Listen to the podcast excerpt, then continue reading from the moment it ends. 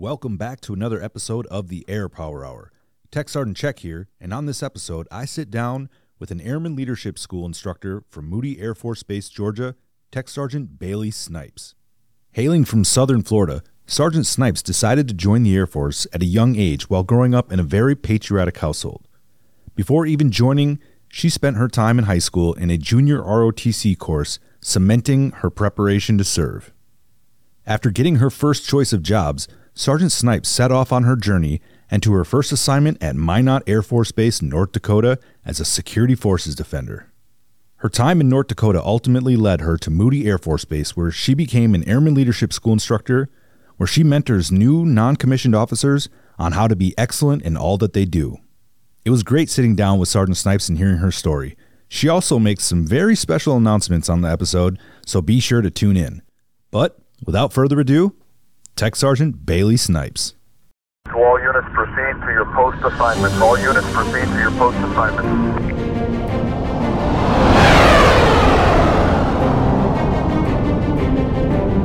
Welcome to the Air Power Hour. All right, ladies and gentlemen, welcome back to another episode of the Air Power Hour. Tech Sergeant Check here, and today I am extremely excited to have the opportunity to sit down with Tech Sergeant Bailey Snipes. Sergeant Snipes is an ALS instructor at Moody Air Force Base, and she is gracing us with her presence to tell her story, and I'm super excited to hear it. So welcome to the show, Sergeant Snipes. Thank you so much for having me. I'm excited to be here. A little nervous, not going to lie, but I think you do a really good job of making your guests feel comfortable and welcome. So I have confidence that you will guide me through this process. Yeah. And you know what? You are teaching new NCOs to the ways of being a non-commissioned officer at Airman Leadership School. So I have no doubt in my mind that you'll be absolutely fine on the podcast. Thank you. And can I just say, I love the name Air Power Hour. If that doesn't make me want to re-enlist, I don't know what will. Yeah. You know, we actually had a lot of discussion about the name because we were trying to figure out something that would ring a bell or be something that people can continue to roll off the tongue and make it cool. So the Air Power Hour we settled on. And I think it's worked out. I like to call it. I'm absolutely. What do you call it? Sorry. APH for short. So, gotcha. Yeah, it's kind of my thing I'm pushing on. I mean, honestly, in the Air Force, we have an acronym for everything. So why not just create one more? Exactly. Right. So you're down in Alabama, correct? Georgia. Moody is in Georgia. See? Moody Air Force Base, Valdosta, Georgia. You're already learning something. Yeah. You learn something new every day. And how close are you to Atlanta? We are about 3.5 hours south. So It's not a terrible drive. My husband and I actually just went up a few months ago, and we just made a little weekend trip out of it.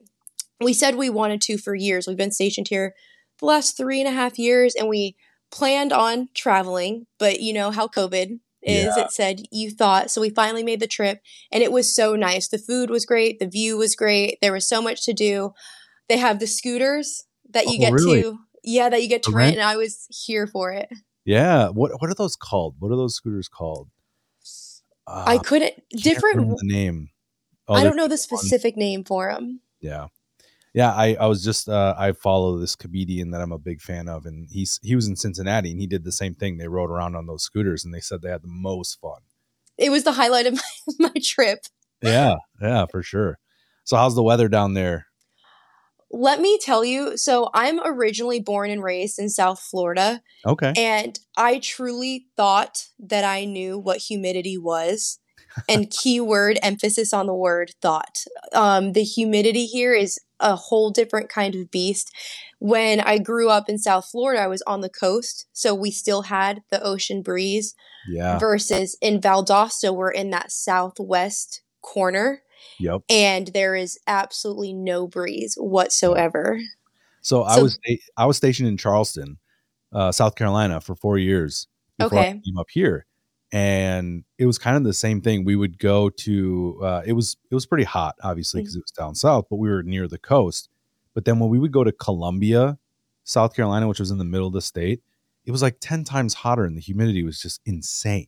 It's miserable. It's absolutely disgusting. I will say I've never met anybody that's been to Charleston and didn't just love the area or had anything bad to say about the area.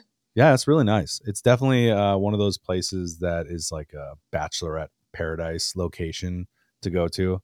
Yep. So we get a lot of travelers through there, but it was really fun. I had a good time. Okay. So what we're doing here, why we have you on is I want to hear Sergeant Snipes' story. I know you have an awesome story. I've done a little background investigating for the podcast, and I know you've done some great things and you have some awesome stories to tell us.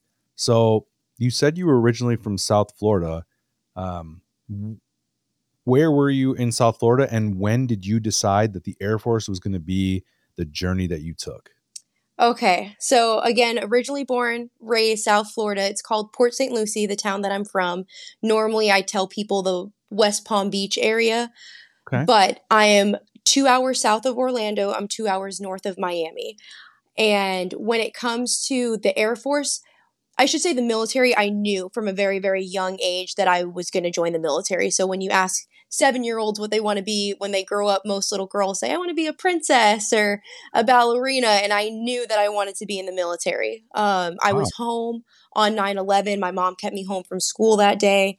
I walked out. She was in the living room in front of the TV, absolutely bawling. And ever since, I just feel like I was just raised in such a patriotic household.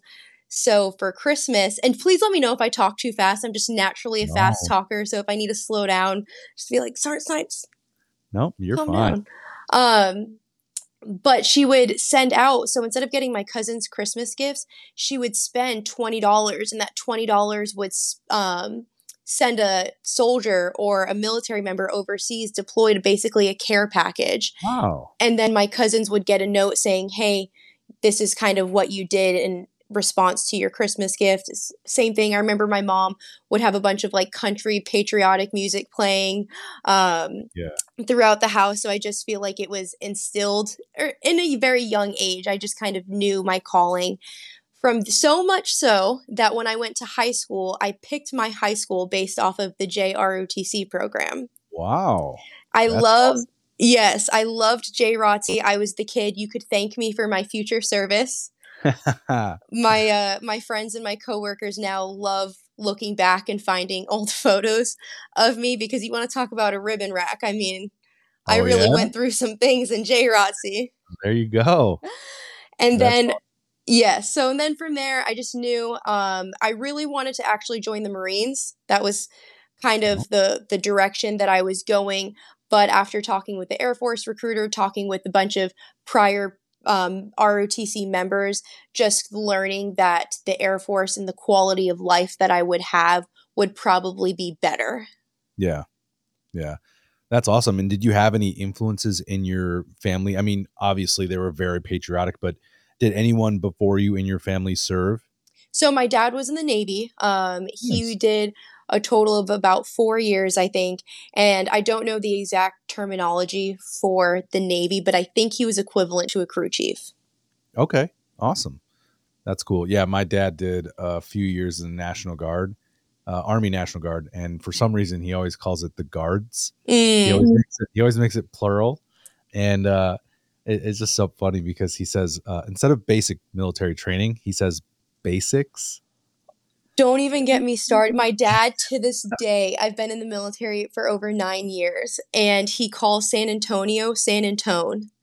And he's like, it's a nickname. I said, Dad, you're the only person who, and when I tell him to go listen to this podcast, I have to tell him to go on Spotty, not Spotify.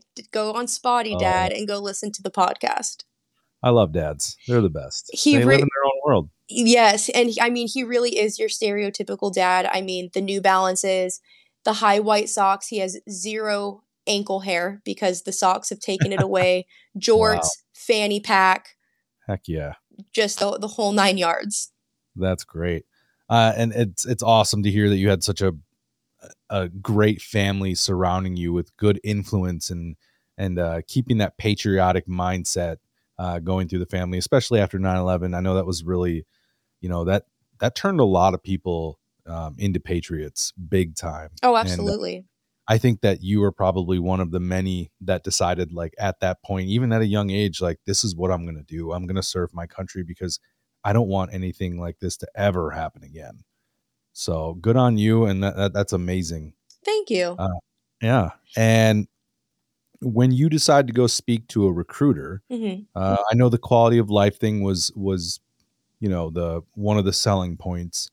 But what kind of job did you do, or what kind of job were you selected for during the recruitment process? Okay, so I actually had security forces as my number one. The guy that I was dating, the guy that I was with at the time, he was a cop. He was security forces as well.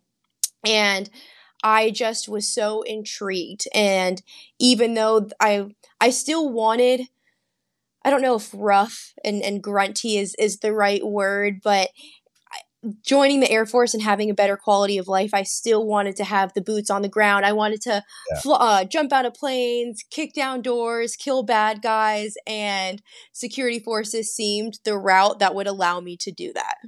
Yeah. Yeah, for sure. So security forces was your number one choice, and that's what you got. Correct. Yes.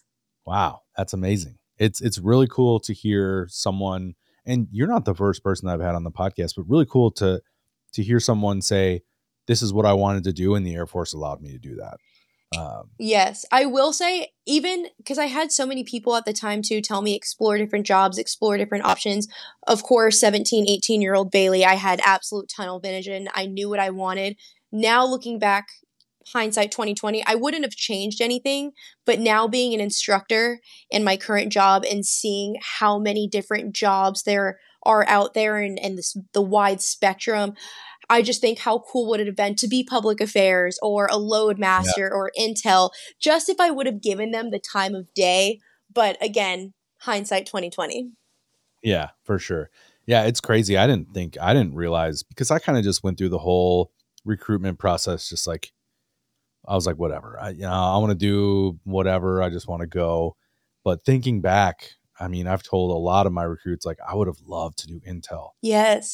That's such a cool job. And then you get a top secret security clearance.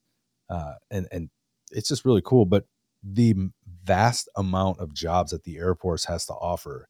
And that's cool that you get to do your job right now, and you get to see all different jobs from these individuals that are coming to ALS to kind of get their perspective. It's pretty sweet. I learned something new every single day, every single class.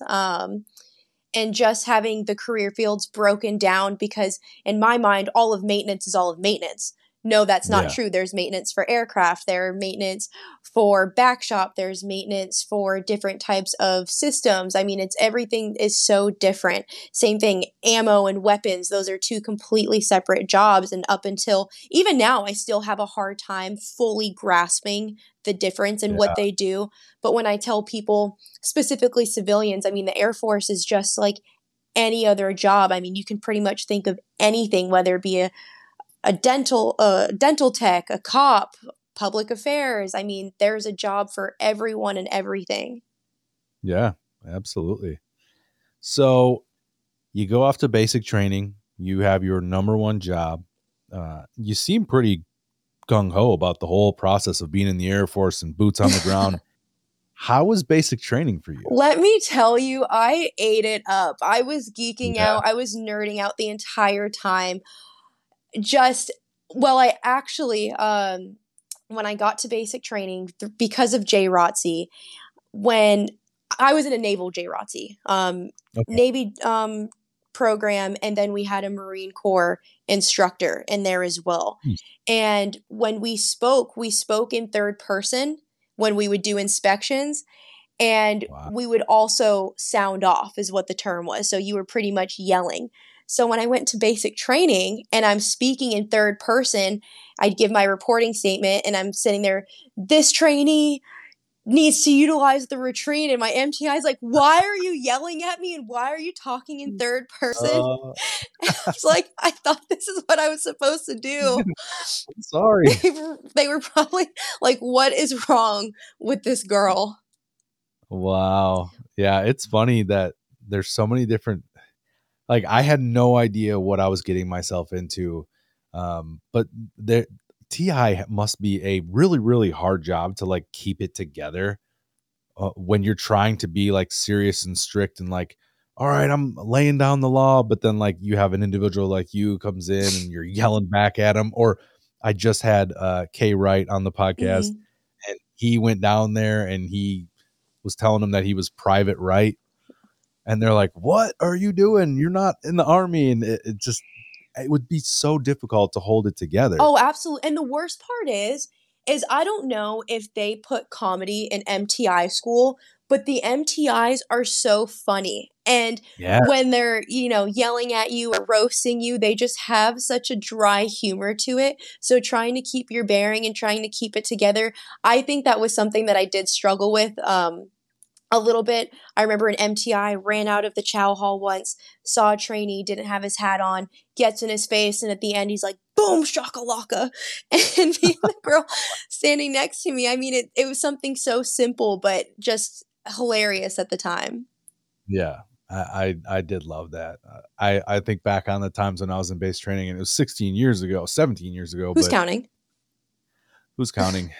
Yeah. And they were so funny. I mean, some of the things that they would say, too funny. I do remember, though, when you asked, hey, how was basic training? I will say I'll never forget it to this day. Because, again, all I wanted to do my entire life was be in the military. So when we went to that uniform fitting for the first time and we got our uniforms issued to us, I just remember, I don't know if I've ever felt a more prideful feeling in my entire life. And I mean, I'm saying this more than 9 years later. And it's just a feeling to this day where it's like, okay, it's getting real. I'm doing it. It's finally happened. My dreams are coming to fruition. So definitely a very rewarding feeling. Yeah. Now, once you graduate basic training and you become an airman in the United States Air Force, you go off to technical school. Correct. And for you, technical school was right there, right? Yes. And how was tech school for you? Tech school was a blast. I had such a great time. We went right down the road. We hopped on a bus the morning after we graduated and go to tech school. And it was just such a surreal feeling because you start to get a little bit of those freedoms back and they start to integrate them back into your life. And, you know, for females, we were on our off time, not during training hours, but we could wear makeup again. And we were able to use our phones after the duty day. And we didn't have to use reporting statements anymore. So tech school was just so much fun. And even though it was incredibly hot, I was there in the summer months, it was just from the combatives that we got to do to the clearing out buildings to the mounted and dismounted exercises that we were doing. It was really just a blast. So you got to... So you were security forces, which is basically like military police for Correct. The Air Force.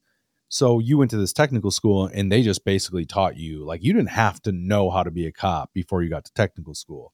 They just taught you everything. I knew nothing. So when I, I feel going through high school, I can say I did not apply myself probably the way that I should have. I remember so much saying, I'm not taking a language class, I'm not going to college, none of this stuff applies to me.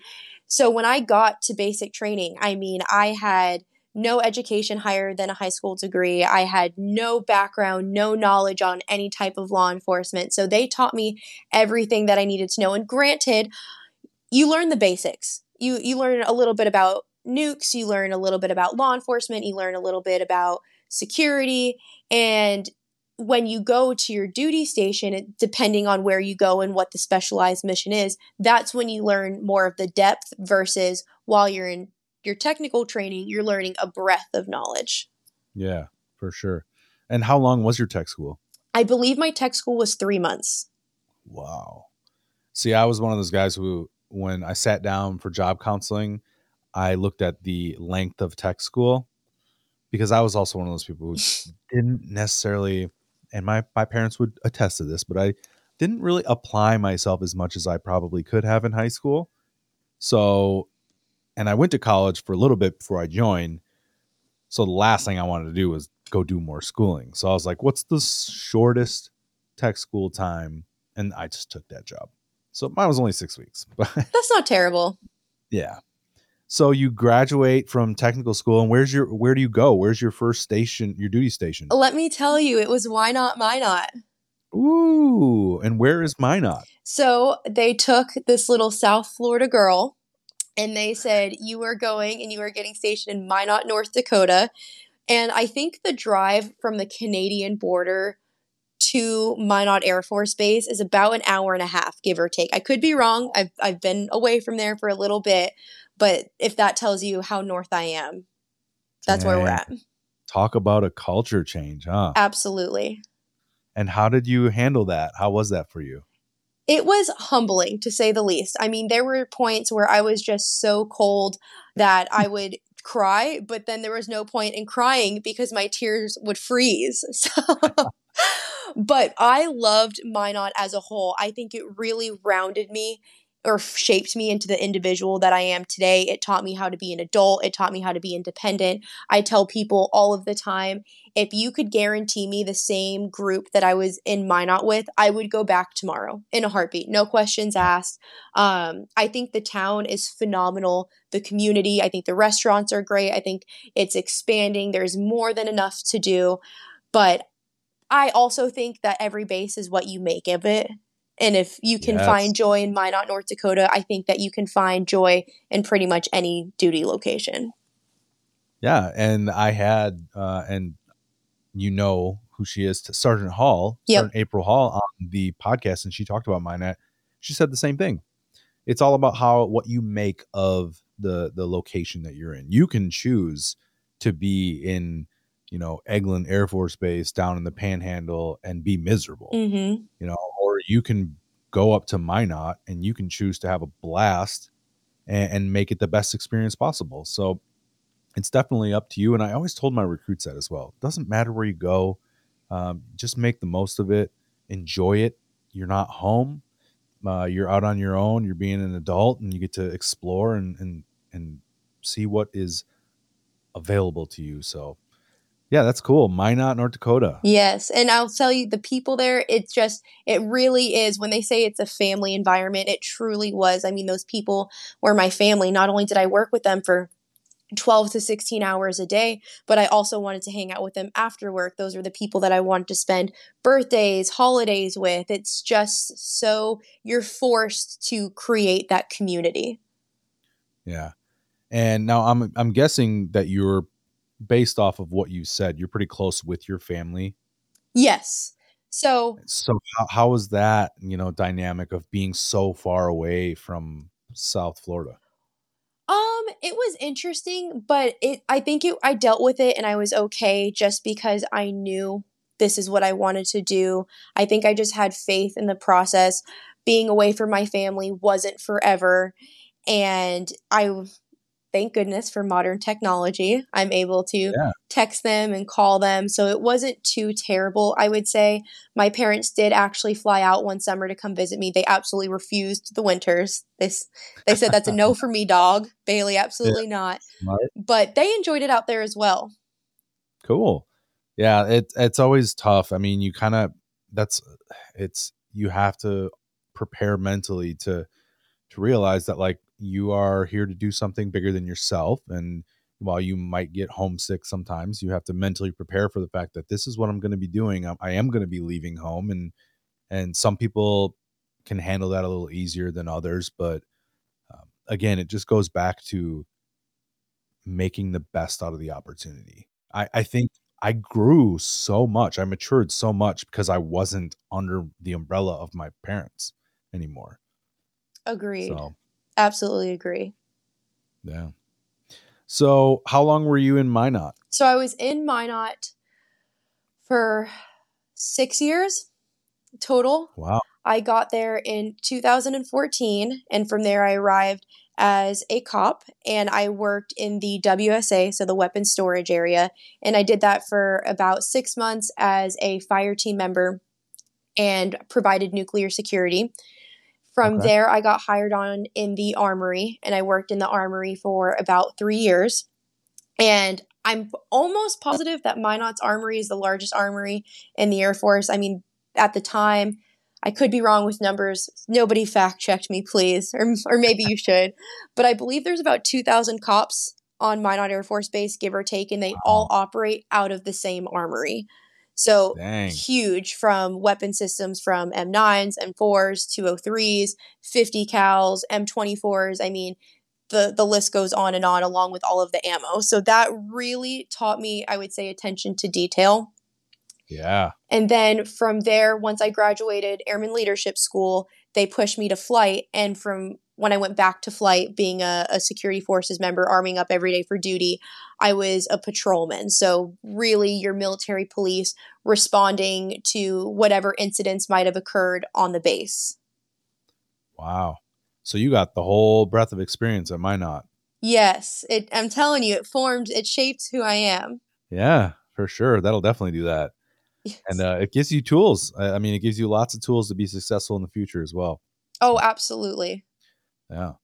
So now you are done with Minot, and I'm assuming that your next assignment is where you're at, correct? Correct. What's great about Global Strike is, and especially being a new cop, is they really made an effort to try to get a rotation going. So that way cops weren't stuck in the same location for 7, 8, 9 years, whatever the case may be. Yeah. So what they implemented is what's called Code 50. And essentially after your 4 years of a control tour at a nuke base, F.E. Warren, Minot, Barksdale, and there's one more in New Mexico, Albuquerque? Kirtland. Yep.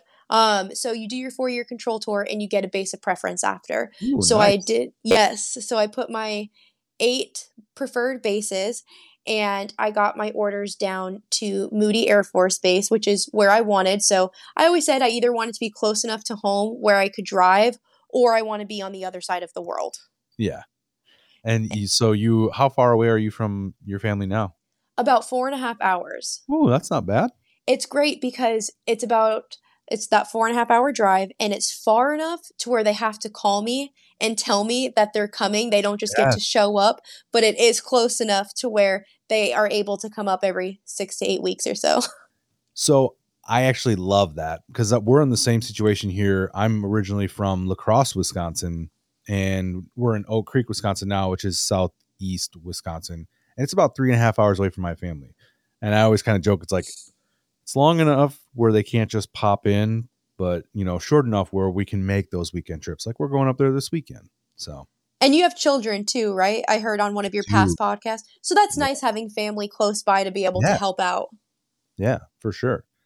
So you get down to Moody, and do you continue to do security forces? Yes, I come down to Moody and I am still assigned as a cop.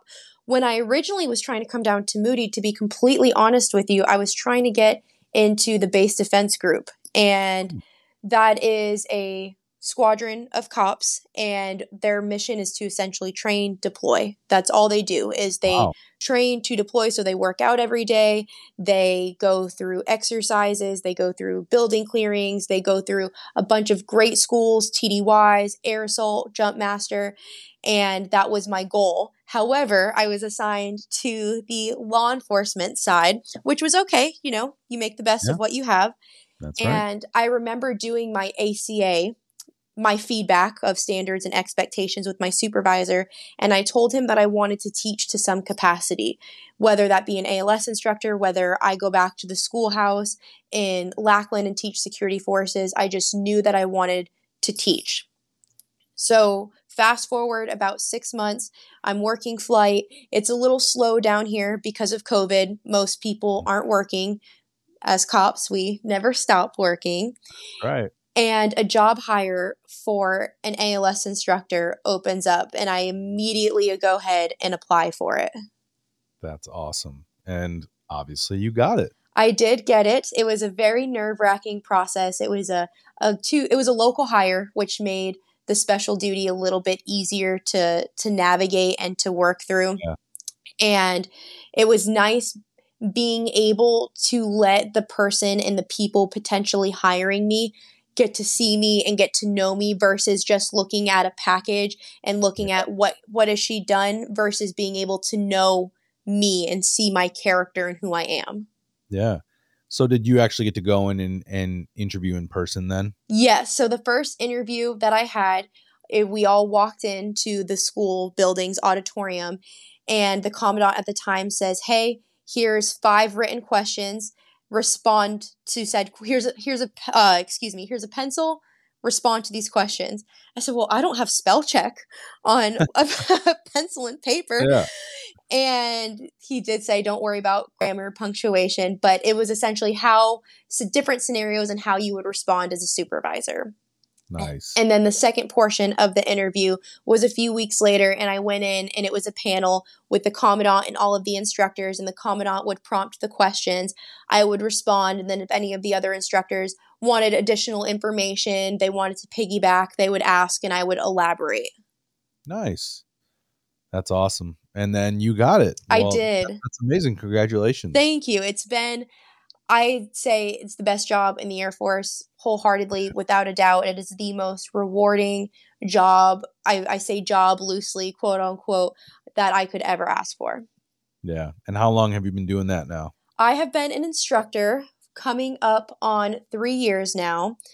And wow. I actually put in a request to extend for a 4th year. And with the help of my incredible leadership, I'm very thankful to the CFM over in Security Forces. They did approve me to do an additional year out here. So it'll be 4 years by the time I leave. That's amazing. That's cool. So now I know that you're married, correct? Yes. And Her husband is also in the Air Force. Is that correct? That is correct. So my husband is also a defender as well. Nice. We met. Well, let me tell you, my husband is just the complete opposite of me. He is quiet, respectful, shy, just all of the things that I am not. Perfect compatibility. Absolutely. It's called balance. That's what opposites attract. Absolutely. And when I went on my deployment a few years ago, I remember seeing this guy and I was just like, I don't know if something clicked. I don't know if something was like, that is the one. But let me tell you, I was the one sliding into his DMs. I was shooting my shot. I was sitting next to him every chance I got in the chow hall. And he would just not give me the time of day. He would leave me on red. He would give me one-word responses. And I don't know, one day he pulled his head out of his butt and realized how great I am. And here we are almost 4 years later. That's amazing. So how does you both being in the Air Force, how does that work? Did you meet him before you came to Moody? Yes, I met him. When I went back to flight, when I was in Minot and I was working as a patrolman, I got tasked to deploy. Right before I left for my deployment, I got my orders to Moody. So I wasn't PCSing. I wasn't moving down to Georgia until a year after I got my orders. So I go on the deployment. I meet my husband. I fall in love. And he was stationed in Little Rock Air Force Base at the time. So he deployed out of Little Rock, I deployed out of Minot, and we were both working on MIDS flight over in Ali Al-Salim. Been there. I feel like most people have. Yeah, I did a couple tours there. Yep. Yeah, fun. Nice little spot. The place of love is what I like to say. Yeah. I wish everybody, I'm like, hey, you really might find your soulmate out there. You fell in love on the rock. That's the good old rock. Yeah. And so when we came back stateside, he ended up getting orders to Whiteman. And this was before I even returned back. And we had talked about doing long distance from Little Rock to Moody. It would have been about an 8-hour drive. Cool. No big deal. That's a duty day worth of a drive. However, from Moody to Whiteman, it would have been about a 15-hour drive. So I was in Germany en route back on a TDY. He tells me he got the orders. And I was like, you know what? Let's do it. Let's do it, because I will say, in the military, we're never going to get the opportunity, being at two different bases, to know what it's like to be married to each other. We're never going to know what it's like to live with each other before being married. It's just not going to happen. So I think we took a little bit of a leap of faith. And I'm the person now when you know, you know. I think I'll ask people, how long have you been with your boyfriend, your girlfriend? 3-4 years. And I'll say, well, are you going to marry them? And when they say, I don't know, you want to tell me after 3 or 4 years, if that's not yes, that's my lifelong partner, what are you doing? And yeah. That's just me. I think when you know, you know. And here we are with a baby on the way. Wow. Congratulations. The first one? Our first one. I am 9 weeks pregnant. That's amazing. Congratulations to you and your husband. Thank you. We're very, very excited. I bet. That's amazing. I can tell you firsthand, it is the greatest thing to ever happen to you. So that's awesome. Thank you. And thank you for telling me that. That's amazing. Oh, you can't tell that I'm glowing? No, of course. Yeah. No, for sure. So now is your husband, he's working on Moody as a security forces defender? Yes. So when he stayed as a defender, he's gone through a few different jobs. He worked a back office job. He ended up deploying again. He ended up going out to Djibouti in Africa. When he came home, he ended up being the flight sergeant for mid-shift for a while. And then he just recently got hired on, I believe, I feel like it's so bad that I don't say this with confidence, but I'm pretty sure he's working in S5 right now. So now he's back to working a Monday through Friday, 8 to 5 job. Oh, nice. Well, that's good then. You guys are both on a good schedule and you get to see a lot of each other. Which is nice. So, I do like my husband and I do enjoy spending time with him. Of course. Yeah. Sometimes it can be tough. I know, especially with mill to mill, like, you know, you get on opposite shifts and you just never see each other. And that can be difficult. It can be hard. I do think I've been very lucky, I'd say, with leadership, with trying to accommodate to our schedule. And, you know, sometimes mission does come first. Hey, we need you on mids, but we do what we can to make it work. Yeah, for sure. So one other thing that I wanted to talk about, since you've been in your position as an ALS instructor is, like I said, I did some background investigating, for the podcast, and you were recently promoted. Is that correct? You put on your FBI hat, sir. Yeah, I did. But you weren't just promoted. There was a special situation going on, am I correct? Yes. Now, can you explain and go into depth and tell our listeners about what exactly happened? When you are testing in the military from E5 to E4 to E5 and then E5 to E6, it's a test that you take. And you get X amount of promotion points a year that go towards your testing. Well, when I was going up for Technical Sergeant E6, I had tested for 3 years in a row and I had not made it. It's very competitive, I would say, in the DSD world, the special duties to get promoted. And it was difficult for me to essentially move up in rank. Oh, yeah, I know. Yeah. And my supervisor, who is absolutely awesome, my chief, my commander, absolutely phenomenal. They put a package together and it's called a step promotion. And what that is basically I get promoted based off of my leadership, my performance versus a test and my performance. So there was no test involved. I was teaching class one day and I was surprised, to say the least, when I saw my commander, the MSG commander, all of my leadership come in. It was great. My husband was able to be there as well.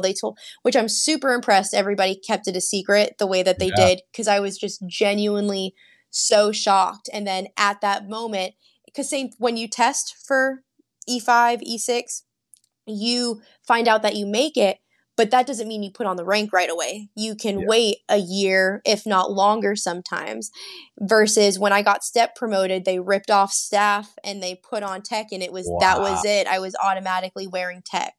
That is so cool. It was, go ahead. I've only known a couple people that have gotten step promoted, and that's just so cool. I will say without a doubt, it was the most amazing experience of my career. Just, I think I felt every emotion you could possibly feel, all of the positive ones, I should say, just in shock. And I had to go back into my class and teach after, and I'm just shaking and I'm just completely rattled, but it was an absolute, just incredible experience. That's amazing. And probably very well warranted. So congratulations to that. Thank you. When did that happen? That happened in November. Cool. That's awesome. Relatively recent.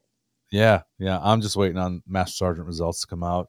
My fingers are crossed. I'm putting out all of the positive vibes, all of the good juju for you. Thank you. Thank you. I appreciate it. I understand and definitely can attest to it being difficult,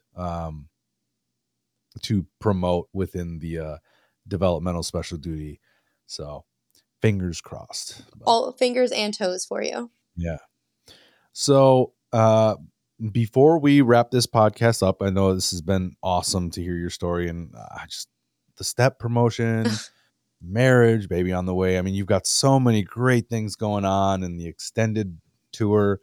But there's a couple things that I ask every single guest that comes on the podcast.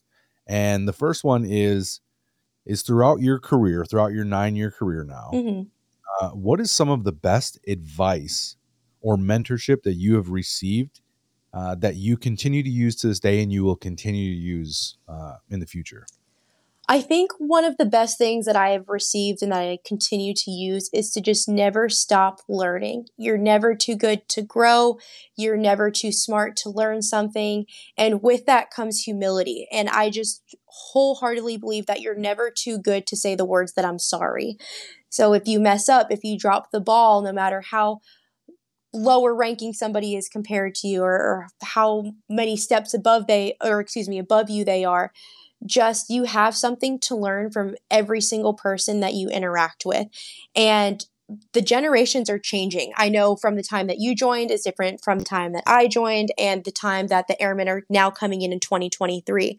And just because somebody's 18 years old, that doesn't mean that I don't have something to learn or something to gain from them, especially like the world is evolving, technology is evolving, and I can't just stay stagnant with where I'm at. If I want to continue to be an effective leader and a good leader, that means I'm also going to have to change as well. And that comes through learning and growth and humility.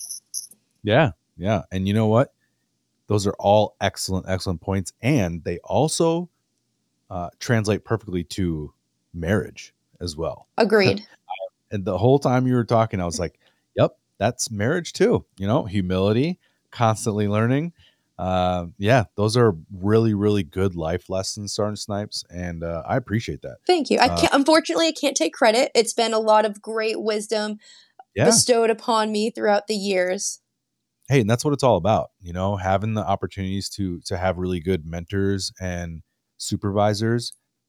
I don't know if we in the Air Force or in the military in general, we put a really strong emphasis on having really good mentors and really good supervisors that can guide us to be successful. We have both sides of the spectrum. You know, we can have a really bad supervisor that leaves a mark and you can say, I never want to be like that. So I'm going to learn from that to be the best, to never be like that. Or we can have these good ones where we take really good information from and the Air Force just puts such a strong emphasis. And now you're sitting in this position where you are teaching these people to be these great supervisors and these staff sergeants who are becoming non-commissioned officers. You have such a heavy responsibility to instill these values and morals into these supervisors. And I appreciate what you do.